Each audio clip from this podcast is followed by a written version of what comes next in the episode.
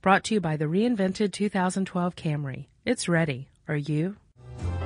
Welcome to Stuff You Should Know from HowStuffWorks.com.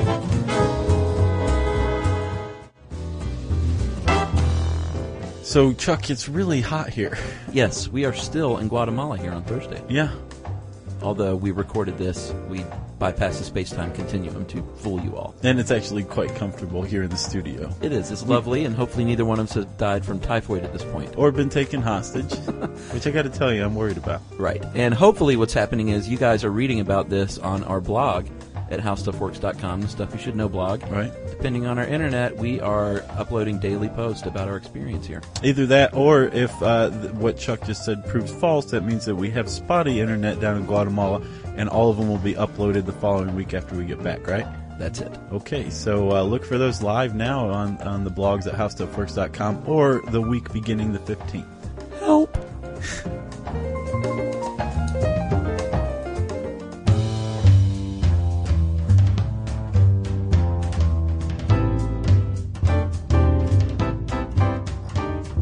Hey, and welcome to the podcast. I'm Josh Clark. With me, as always, is Charles W. Bryant. And guest producer Matt Frederick. Yeah, Matt uh, is filling in for Jerry, who's sick right now because she's got the hepatitis. She doesn't really. I got the hepatitis. No, you don't. What do you think they injected us with? Uh, folks, we got hepatitis shots, by the way, because we are traveling to Central America, Guatemala. and uh, they said that that's a good thing to get. And I don't know what they inject you with, but They inject you with inactive hepatitis so your body can form antibodies. Right, sure. I so felt when great. you get with the active one, it's like you can't stay here. see, Jerry like got sick, and I was like, I feel good. I feel awful. My arms hurt. I feel sore. I feel like I'm getting sick because I also got the te- the Tdap. yeah, the, the tetanus diphtheria. Yeah.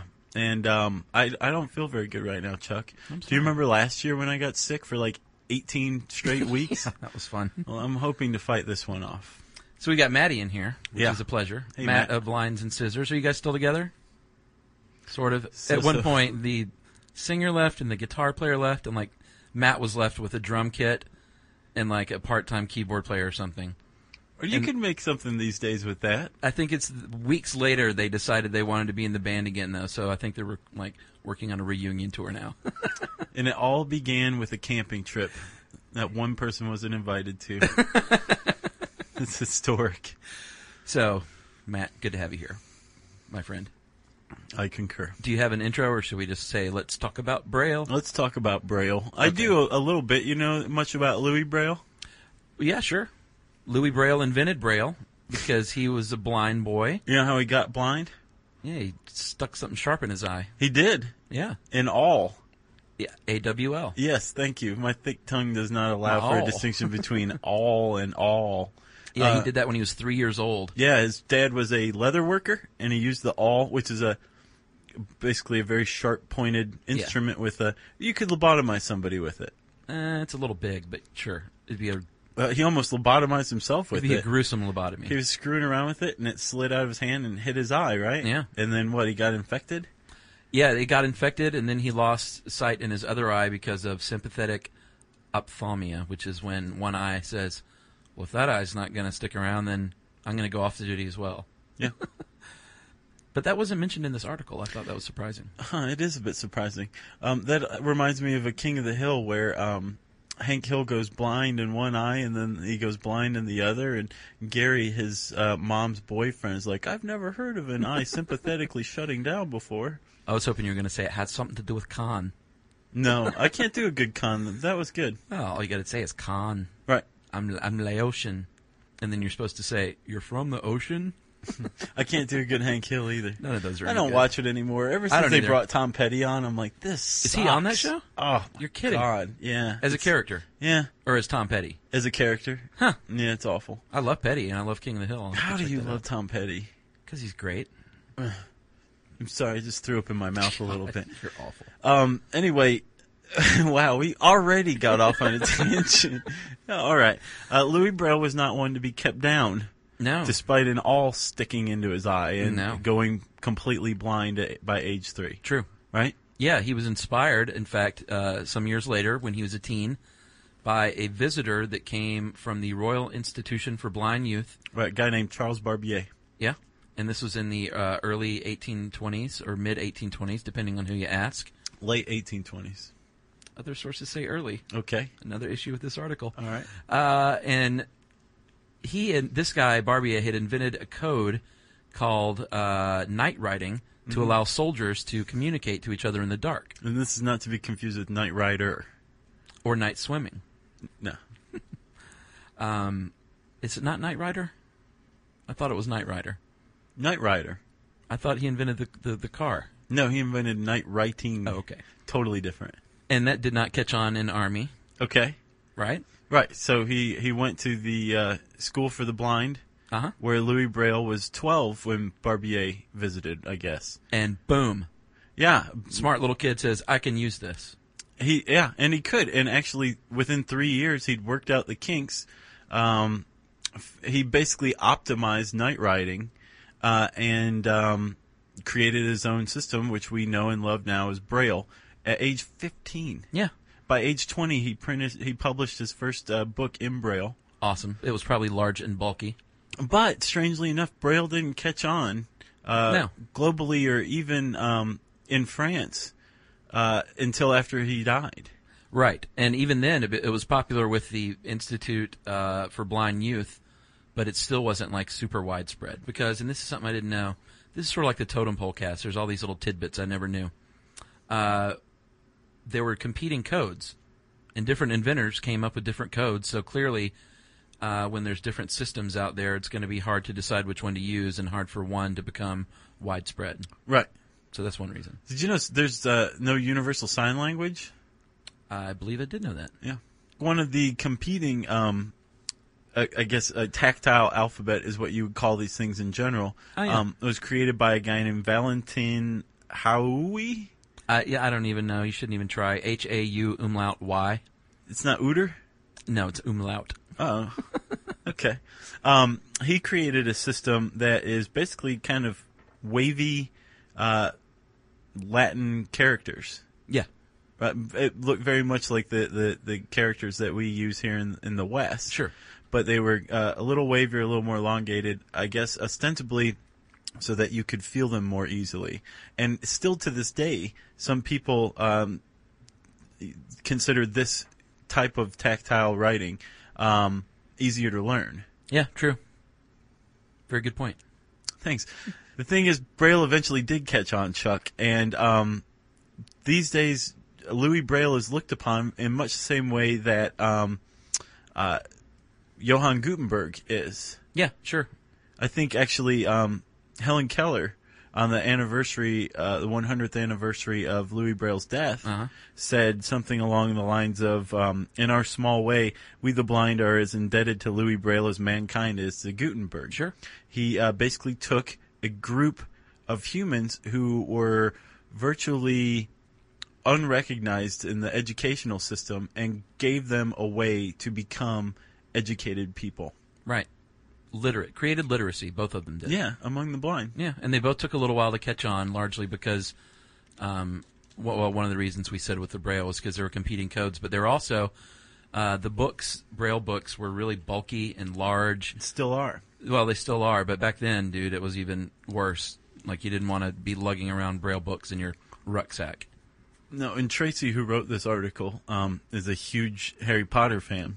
Indeed. So she described how big Harry Potter and what the Half Blood something else something I don't know. whatever uh, Half Harry- Blood Prince. There you go. That Harry Potter book is 14 volumes long in its Braille edition. Wow, that's long. Yeah. Uh, and yeah, they're heavy. They have to be um, published uh, using a loof, loose leaf. Yeah, yeah. So that the um, with the with the ring binder down Uh-huh, the middle, sure. so that the pages can sit flat, so you can hit the cells all the way. And I think actually, Chuck, we may be getting ahead of ourselves a little bit. Let's talk about Braille at its basis. Okay. Like what it is literally. Yes. Well, Josh, Louis Braille uh, realized that the uh, night writing method used cells to create an alphabet using dots and dashes. Yeah, and originally Braille used dashes as well. Does not anymore. No, But the Braille cells today, they, they're a little bit different than um, the original Braille. They do not use dashes, like you said. They are two dots wide and three dots tall. Right. I, at this point, I want everybody who's listening to this podcast to close your eyes. Okay. Okay. You have in your head a cell made up of six dots. Like Chuck just said, it's two dots across and three dots down in each of the columns, right? Mm-hmm. Yes. So you have one, two, three dots down, Uh-huh. and to the next column to the right, you have one, two, three dots down. Now, if you go to the first dot on the first column, which would be the one on the left hand side, Yes. that's that's the number one dot. Right. The one below that is 2 Uh-huh. and then three. Right. At the top of the right hand um, line of dots, Uh-huh. you have four, and then five, and then six. Yeah. Using these six dots, you can create 63 character combinations. Correct, Josh. And you would think pretty easy because we've only got 26 letters in our alphabet, but they also have to cover punctuation, uh, contractions, um, musical notes and symbols, basically anything you can think of that you would be able to read with your eyes. It needs to be accounted for within those braille dots. Right, and there are some uh, in the original Braille, uh, the English Braille alphabet. Right. There, um, there is some punctuation included. Like, uh, rem- close your eyes again, everybody. Uh, go back to the Braille cell and think of it like a, a domino. There's a rectangle with the dots inside. Okay. Uh, a dot in position two alone is a comma. So remember, that's the middle one on the left-hand column. Okay. Uh, one that is the uh, in position six alone is the capital sign. Right. So you put that before the next character, and you know that it's the it's a capital letter, Yeah.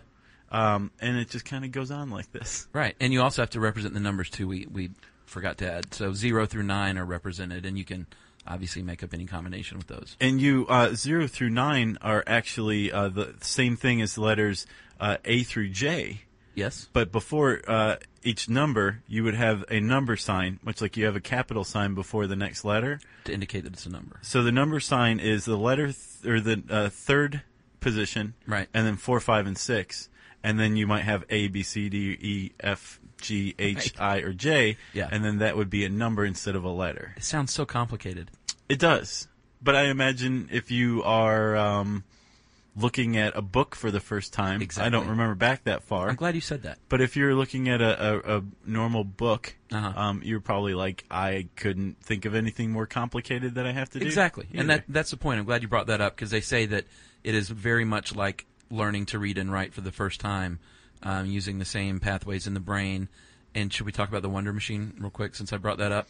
Yeah, this is really interesting. Yes, the fMRI when they uh, people read Braille, their visual cortex, visual cortex actually fires up. Yeah, and there's a couple of theories why. Yeah. Uh, the first is that when you are blind, you have this uh, basically this storage area Uh-huh. that is put to use doing other stuff, Yeah, pretty cool. right? Uh, is- wh- which would be tactile sensory input rather than visual sensory input. Right. Uh, and then the other theory, Chuck, is that the um, language processing centers uh, actually serve as holding areas for this tactile information. So cool. Yeah. But because it's the brain, we really have no clue. We just No. n- know when it's firing up and when it's not. I've lost a tremendous amount of faith in the Wonder Machine, dude. Really? Yeah, I read the study where this guy um, scanned a dead salmon Oh, while no. he showed it Oh, pictures no. of humans and asked them what emotions it was showing, and he got a response on Really? the MRI. Yeah, Ah, that's disappointing. yeah, it is. So moving on, Josh. A typical line of Braille is about 40 characters, and a typical page of Braille is about 25 lines. Right. So think about that. That domino. Each domino is Yeah. a character, Uh-huh. and in uncontracted braille or grade one braille, every word is spelled out letter by letter, which is why the Harry Sure. Potter book is 14 volumes long. Yeah, exactly. Right. So to combat against this huge bulkiness, Yeah. they've come up with contracted braille. Right? Mm-hmm. Yeah, grade two Braille. And this is uh, when they group uh, or, or they contract Braille literally using representations of whole words or letter combinations, sort of like shorthand. Yeah, like uh, ing or ed or the or and. Right. They have their own. Um, rather than three cells for and, you just have one, and it's and. Right, but there's a little controversy there as always. Uh, some people say that uh, uncontracted Braille is really important because it's a foundation for learning contracted Braille, and opponents say that uncontracted Braille is uh, time and space consuming, and basically you just don't need to learn two codes. Right. So why bother? it, it's Uh, a good question. Uh, I guess an, a good answer would be that um, what is the standard? What are you going to encounter, contracted or uncontracted, when you're at the ATM machine? Yeah. Uh, and you're you're you're reading the uh, the keys. Is that contracted or uncontracted? I'm Right. pretty sure, if I remember correctly, uh, it's uncontracted Oh, is it? because yeah, there's one dot at the number one position, Oh, sure. etc. I can read that kind of braille. Well, yeah. and actually, when it, there's a great illustration showing basic English, the English Braille alphabet, and um, it seems like something you could pick up if you really set your mind to it. That'd be kind of cool.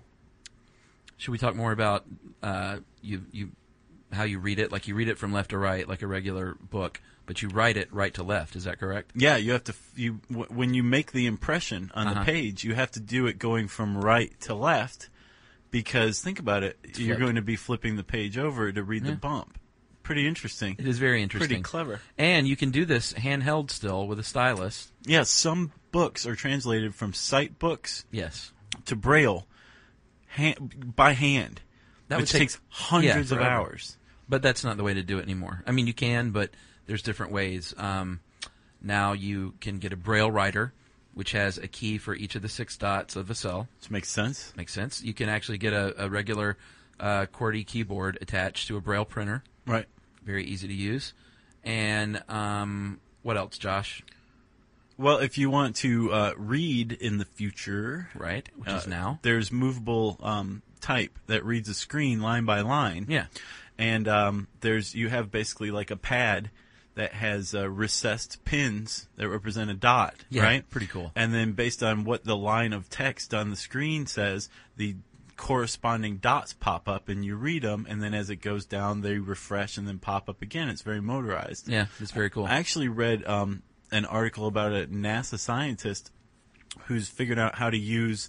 Um, I think they're called like active polymers, Uh-huh. artificial muscles, basically, to create a very highly compressed, movable type braille keyboard. So Really? you could apply it to the iPhone or whatever. It looks like the future of it. That's pretty cool. Yeah. Uh, and then there are obviously, if you want to skirt around all the braille, uh, blind people use things like screen readers for their computer. Yeah. Uh, to audiobooks, obviously, and recordings of uh, lectures or friends and family letters from their friends and family.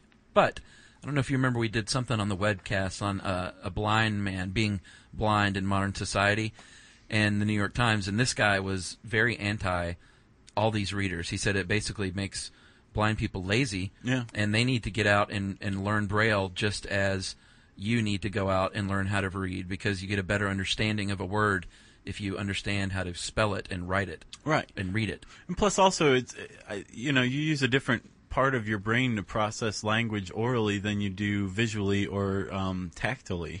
Yeah. So I mean, there's like a whole part of your brain that would be underdeveloped, and that Sure. just in and of itself is a bad idea. Yeah, I would think so. Um, they also have y- uh, you can scan books now too. That's one of the easier ways to translate now using um, optical character recognition technology, and you can scan a book and they can translate it into braille for you. They meaning Well, you can the send it computer. to a braille printer. Well, yeah, sure. Um, you can understand though why somebody who uh, is blind would want to, you know, listen to an audio book. Yeah, it's faster. It is faster. Apparently, um, the average braille reader can read at a rate of 125 to 200 words per minute. By contrast, the average sighted eighth grader can read about 205 words per minute, and college students read about 280 words per minute. So, if you're in college and you're blind, it's probably not even necessarily a question of laziness. It's a question of just trying to keep up. Right. You know? Sure. I'm a slow reader. What about you? Very slow. Are you? Yeah. Interesting. I am too. Yeah. Like when I read a book, I'm a. I I call it deliberate. Because Yeah, I people say could- you read slow, but I, le- I read very deliberately, and I'll reread a sentence to get it just right. I'm not Right. a scanner at all, No, I'm not either. and I say scanners stink. I do too, Chuck. These people that I see reading, a, like uh, you take these tests where you read, see how fast you can read, reading comprehension, and I've done this on like people's blogs, and people logged on and said they read this many words, and I literally did my eyes and time myself, and it's I can't even scan that fast. I don't see how they can be absorbing these words. They're probably not. It's all just sitting there in working memory for a minute and then it's gone. I ingest it, buddy. I do too. Good for Like you. a pie. like pie or like a pie. like a whole pie. Okay. I thought you meant like pie. So Chuck, um, still, like we said, there's Braille all over the place. Many languages of Braille specific to that country. Yeah, again, there's no universal Braille. No. There's not even a universal English Braille. Uh, the Braille in the UK and Wales and the United States are all different. Well, yeah, they're different codes, and luckily we have the uh, the Braille Authority of North America here in the U.S. of A. And they do publish standards for these codes, but you have to know what code you're reading because the same cell can mean one thing in one code and something else in a different code. Right, and um, also you there's notations. There's Braille for music. Sure. Uh, English Braille American Edition is used for um, things like novels and magazines, basically literature, right? Right. Then you have the Nemeth Code of Braille, mathematics and scientific notation for math and science. Sure. Because I mean, think about sigma. There's nothing in the English alphabet that that signifies sigma. Right. And that thing pops up a lot and terrifies me whenever I see it in an equation. Me too. Uh, then you've got computer braille code, uh, code for ASCII ASCI, aka too, ASCII. right? Um, and chemical notations and, and music, right? Right.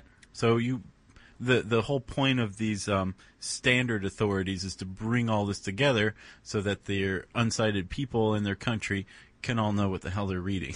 Right, and they're like we said, in- every country literally has their own braille. Uh, ch- there is even Chinese braille with the characters representing sounds that make up the language. Yeah. Hebrew braille, Josh, as well, which sounds like the grade one uh, braille with each letter and number representing its own cell. Right.